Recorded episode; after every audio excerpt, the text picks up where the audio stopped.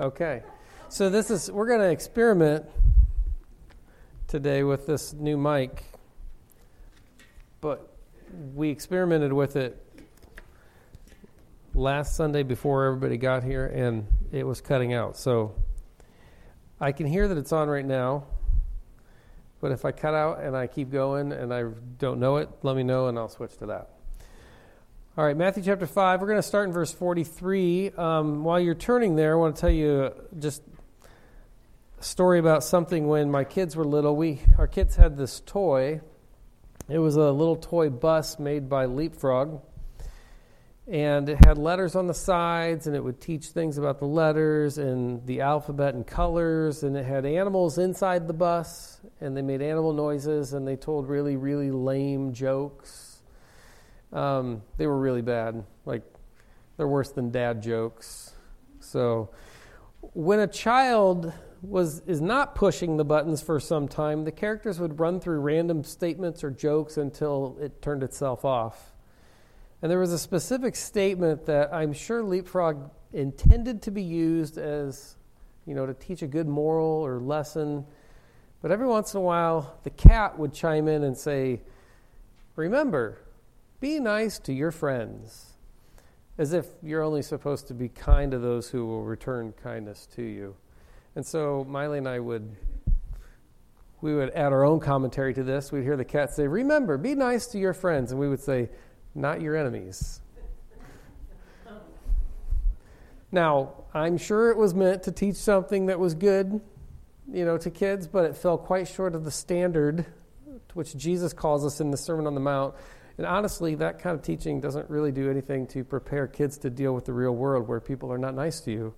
So, in our text today, Jesus is going to show us how to deal with real life when there are people who are not nice to you. So, let's look at Matthew chapter 5, uh, verse 43. If you are able to stand, would you please stand to honor God as we read his word?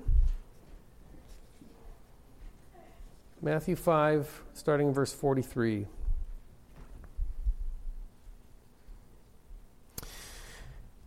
So Jesus continues with these statements of you have heard but I say to but I say to you. So he says in 43, you have heard that it was said, love your neighbor and hate your enemy. But I tell you, love your enemies and pray for those who persecute you that you may be children of your Father in heaven. He causes his sun to rise on the evil and the good and sends rain on the righteous and the unrighteous. If you love those who love you, what reward will you get? Are not even the tax collectors doing that? And if you greet only your own people, what are you doing more than others? Do not even pagans do that? Be perfect, therefore, as your heavenly Father is perfect. Let's pray. Father, as we look at this text today, I just pray that you would help us to approach your word with humility to handle your word with faithfulness, and to learn this part of your character that is a difficult thing for us to do. But it's a part of your character, this command to love our enemies. And so show us how that how to do that, what that looks like in our life and prepare us so that when we encounter a situation where we need to demonstrate love toward an enemy, that you've already trained us to just respond in a way that is Christ like. In Jesus' name, amen. Go ahead and have a seat. All right, so your first point in your notes is love your friends and your enemies. Love your friends and your enemies. And Jesus says in verse 43, You've heard that it was said, love your neighbor and hate your enemy. Now remember, he's, he's ta- talking about what they have been taught by the rabbis and the Pharisees.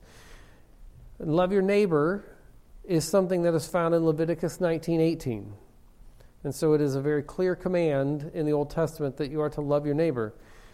The phrase hate your enemy is found nowhere in all of Scripture. It's found nowhere in the Bible. There's not a single place that you can point to where God tells his people that they should have hatred toward an enemy. But it had become a part of the Jewish mindset by the time of Jesus' ministry, and so he, he's addressing it here. Now, the Essenes were a group of people who, eh, back in Israel's history in the intertestamental period time between the Old and New Testaments, the Essenes were a group of people who, in order to be faithful to God, they, they separated themselves from, from society. They went out and they lived in the desert by themselves and cut themselves off from everything else so that they could remain pure and holy before God. And that, that group of people emphasized hatred toward those who were not a part of God's covenant people. And they viewed themselves as the only ones who were true to that because anybody else, even other Jews, were not fully devoted to God like they were. And so they emphasized hatred toward those outside of that group and outside of God's covenant people. And the Pharisees, who by the time of Jesus' ministry would have been model citizens or model Jews, the Pharisees came out of that movement of the Essenes. So it's possible that they learned this concept of loving, loving your neighbor but hating your enemy from that history and that group of people that they came out of, that movement. Exodus chapter 23 and Proverbs chapter 25. They actually teach the opposite of what the Pharisees and the rabbis were teaching because those two chapters actually command us to be kind to our enemies. I'm not going to read them, but you guys can write that down and you can go back and look if you want later. But they actually command God's people to be kind to their enemies.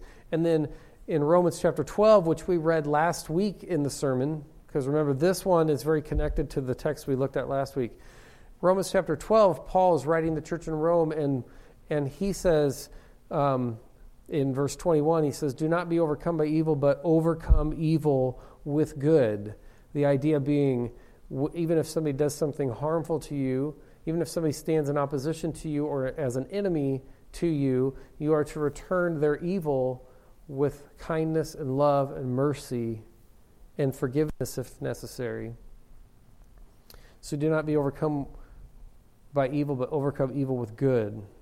And so Jesus says then, with this understanding of what God of God's heart and what God would um, what God wants his people to know, he continues in verses 44 and 45, and he says, so after he says, Love your neighbor and hate your, you've heard, love your neighbor and hate your enemy, he says, But I tell you, so here's where he raises the standard I tell you, love your enemies and pray for those who persecute you, that you may be sons of your Father in heaven.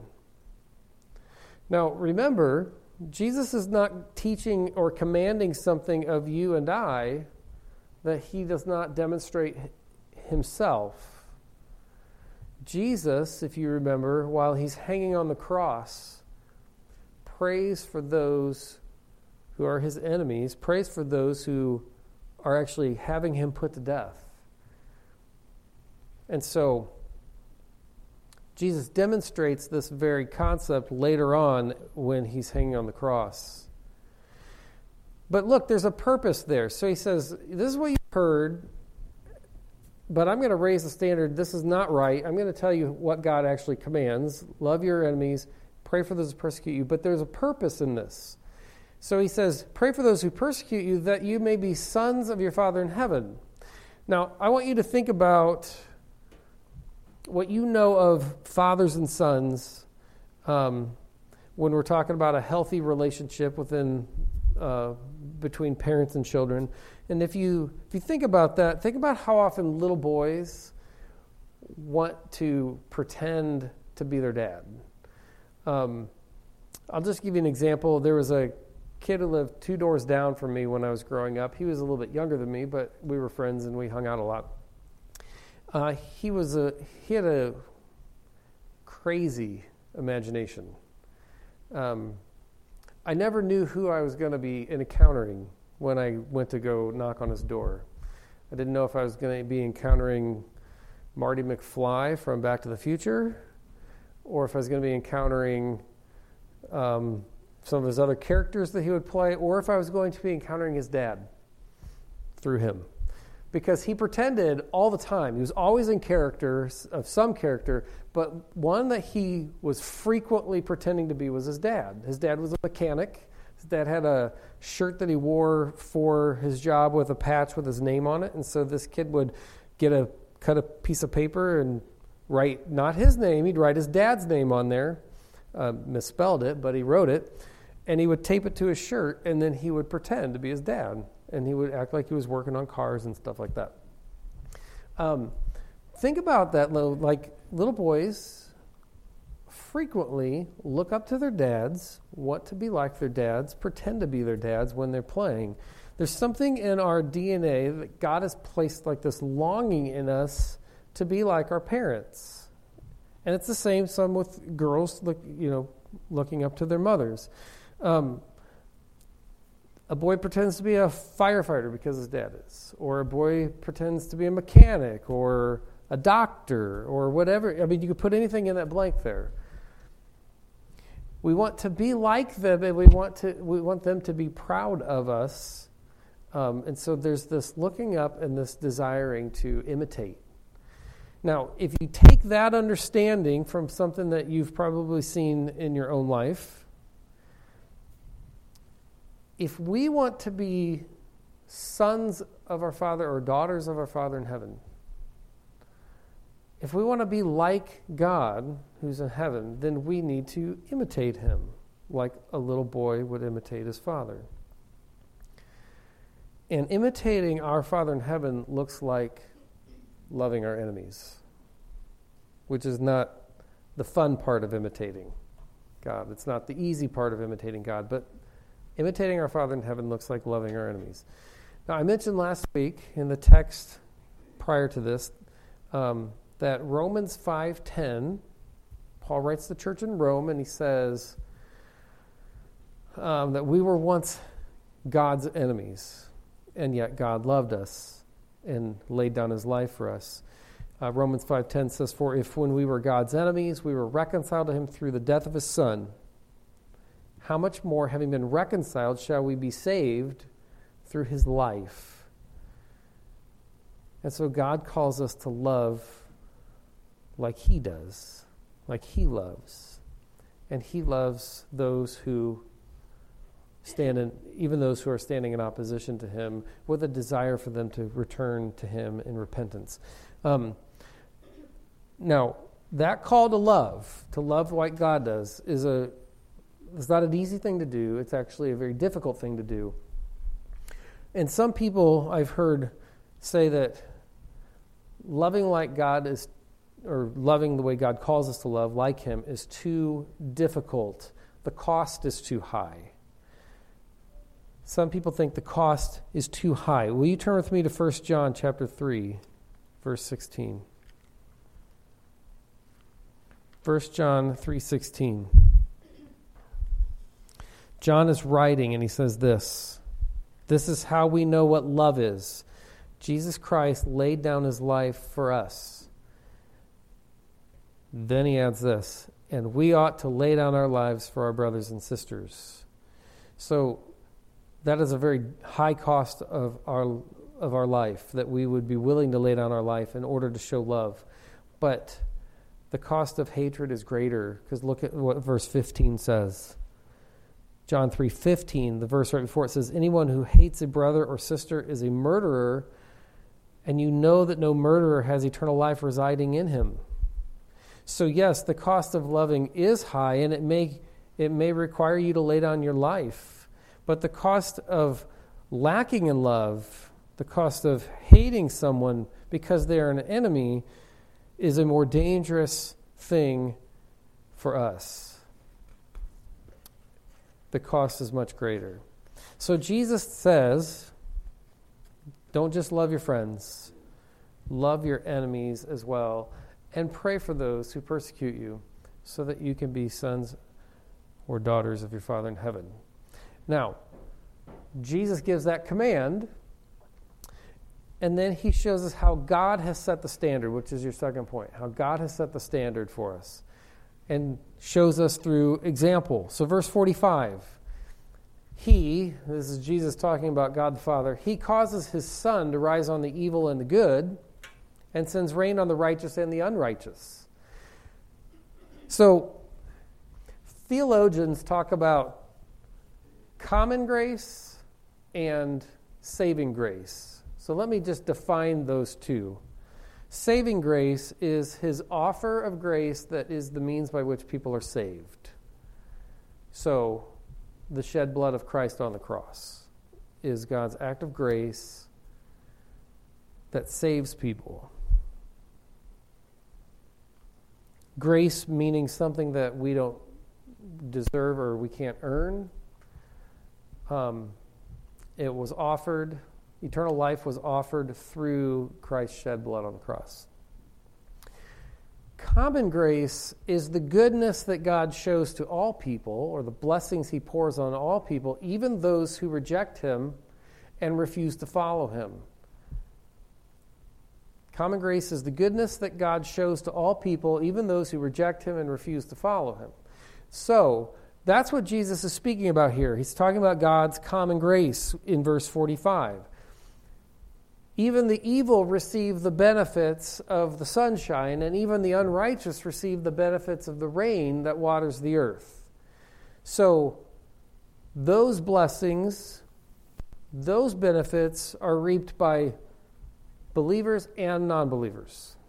People who, people who humble themselves before God and surrender to Him, and those who stand in opposition to Him and reject Him. So that's the difference between saving grace and common grace. And so theologians will talk about those two different kinds of um, displays of God's grace. The purpose of common grace, the purpose of the, the blessings that God pours out on all people, believers and unbelievers alike. The reason for that, the purpose of that, is to draw a sinner into saving grace it's to witness to God's sovereignty and how he has offered his grace, his saving grace through his son Jesus to anybody who will receive him. So it bears witness to who he is. He's the one who's in control of the sunshine. He's the one who's in control of the rain. He's the one who allows that to fall or shine on all people so it bears witness to his sovereignty, but it draws the sinner into saving grace. And it displays that God loves all people, good and evil. Um, 2 Peter 3 9, we won't turn there, but you can just write that reference in your notes. 2 Peter 3 9 tells us that God's desire is for all people to come to repentance and be saved. Not some, not just the elect. His desire is for all. Now, he knows who will not turn to him. He knows who is part of the elect that were uh, determined before the foundations of the world, as Paul writes of. But his desire is that no one would be lost. That's his desire. But he will not tolerate sin and wickedness, so the wicked will not inherit eternal life if they do not repent. If they choose to not repent and they reject him, then even though he desires all to come to repentance and be saved through his son Jesus, he cannot allow those who will not repent and surrender to him to, to have that saving grace. So, verses 46 and 47, Jesus continues to go on as he's describing how God sets the standard here. He says, If you love those, and this is where he's going to challenge you in order to raise your standard and be like God has set the standard. If you love those who love you, what reward will you get? Are not even the tax collectors doing that? I mean, everybody does that. Everybody loves those who are who show love back to them. Everybody's nice and kind to those who return it. And if you greet only your brothers, then what are you doing more than others? Like don't even don't even the pagans do that. Don't even the people who run after false gods that you look down upon. Don't they even do that? They're kind to those who are kind to them. Now think about the context here because he's speaking to Jews and they are within the Roman umbrella of authority. The Roman Empire um, is in control of the land of Judea at the time. And he's speaking to Jews, and they hated the Romans. They hated everything that had to do with Rome. And they hated also, maybe even more, the Jewish people who worked for the Roman government by collecting taxes from their fellow Jews. Um, everybody knew that the tax collectors were thieves. That was just a, an understanding that was a given in the, in the culture.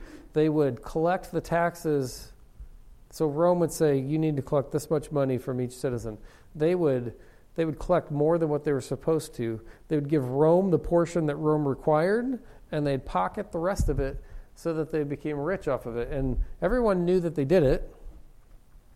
And so Luke when he writes about, because um, Luke gives an account of the much of the Sermon on the Mount as well, when, and whenever Luke writes about tax collectors, Luke just groups them in with the general population of sinners. There's there you know the faithful, and then there are sinners and tax collectors in this group. And Matthew groups them together with the Gentiles. And we know how they felt about the Gentiles. So, Matthew, there's the faithful, and there is sinners or Gentiles and tax collectors. They were, the tax collectors were considered to be out of fellowship with God. Tax collectors were um, considered the most apostate of Jews. And so, when, when Jesus makes this comment, or challenges them with these questions. If you love those who love you, what reward will you get? Aren't even the tax collectors doing that? If you greet only your brothers, what do you do more than others? Don't even the pagans do that? When, Je- when Jesus does that, he's, he's getting into a touchy subject. But his statements in verses 46 and 47 tell us that if we are only loving those who love us back, then we're no better than the apostates, and we're no better than non believers who, or people who are running after other gods.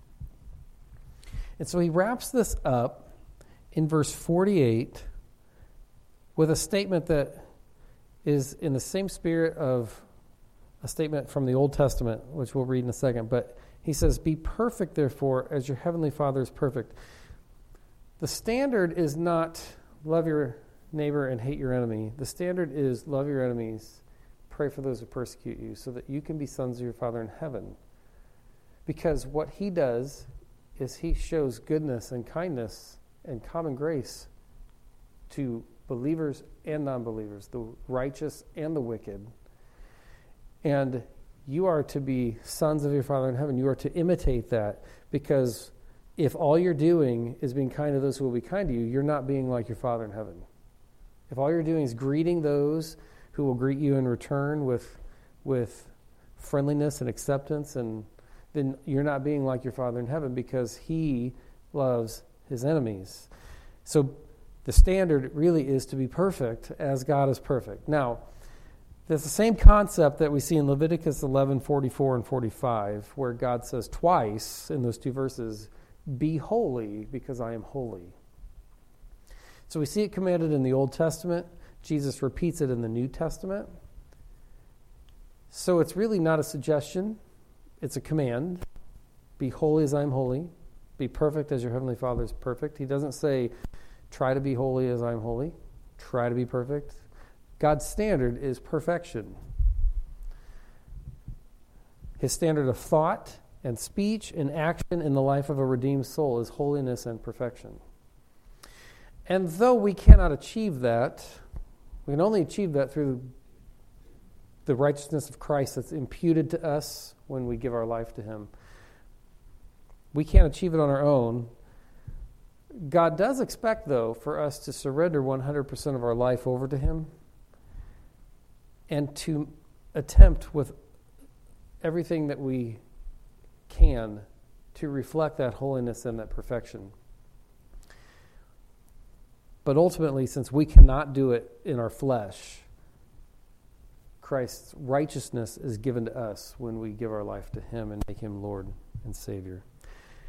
This statement in verse 48, be perfect, therefore, as your Heavenly Father is perfect, summarizes everything that Jesus has taught from Matthew 5:21 to Matthew 5:47. All of those sections where he says, "You have heard that it was said, but I tell you this," where he raises that standard. He summarizes the whole thing by saying, "Be perfect as your heavenly Father is perfect." So as I wrap up, let me just give a quick review statement. We'll close with this a review statement of what he has taught in those sections with the understanding he's calling you to a standard of perfection as God is perfect. So, he says, not only are you not supposed to murder, do not even harbor anger in your heart. Not only are you not supposed to commit adultery, don't even lust after someone. Not only are you allowed to get divorced in certain situations, really, divorce is not a solution in all of Scripture, according to God, for conflict in marriage. Be a person of integrity by keeping your word no matter what, even when it hurts. Do not be a person who seeks revenge, but allow God to handle the situation and repay what is deserving. But you show love. And remember, be nice to your friends and your enemies. Let's pray.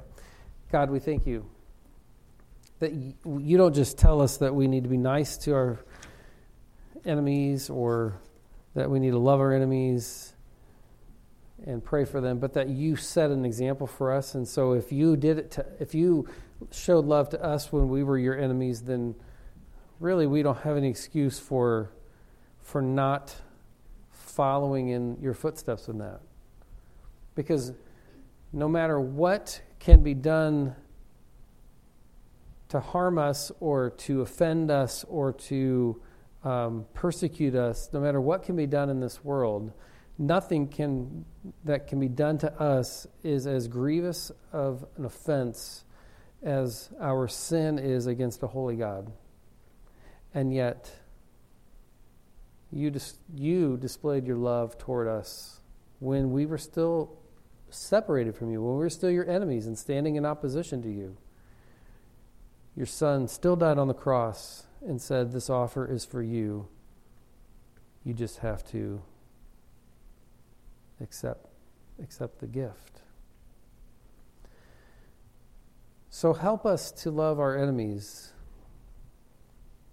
That forgiveness and that love frees us rather than being bound by bitterness and hatred and, and anger that just festers inside until it erupts and comes out not, not just in our thoughts, but in our speech and in our actions. Rather than that, you want us to show love so that we are freed from that.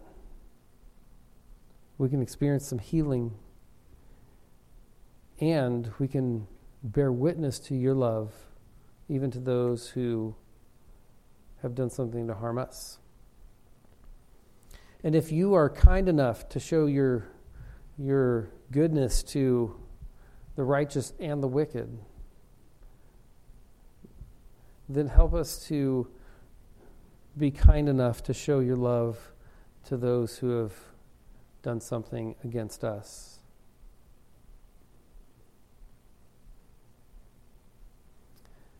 We're getting ready to celebrate communion where you gave the ultimate price for those who were enemies. And we are thankful, God, that you are willing to lay down your life for us. Let us have that kind of love for all people. In Jesus' name, amen.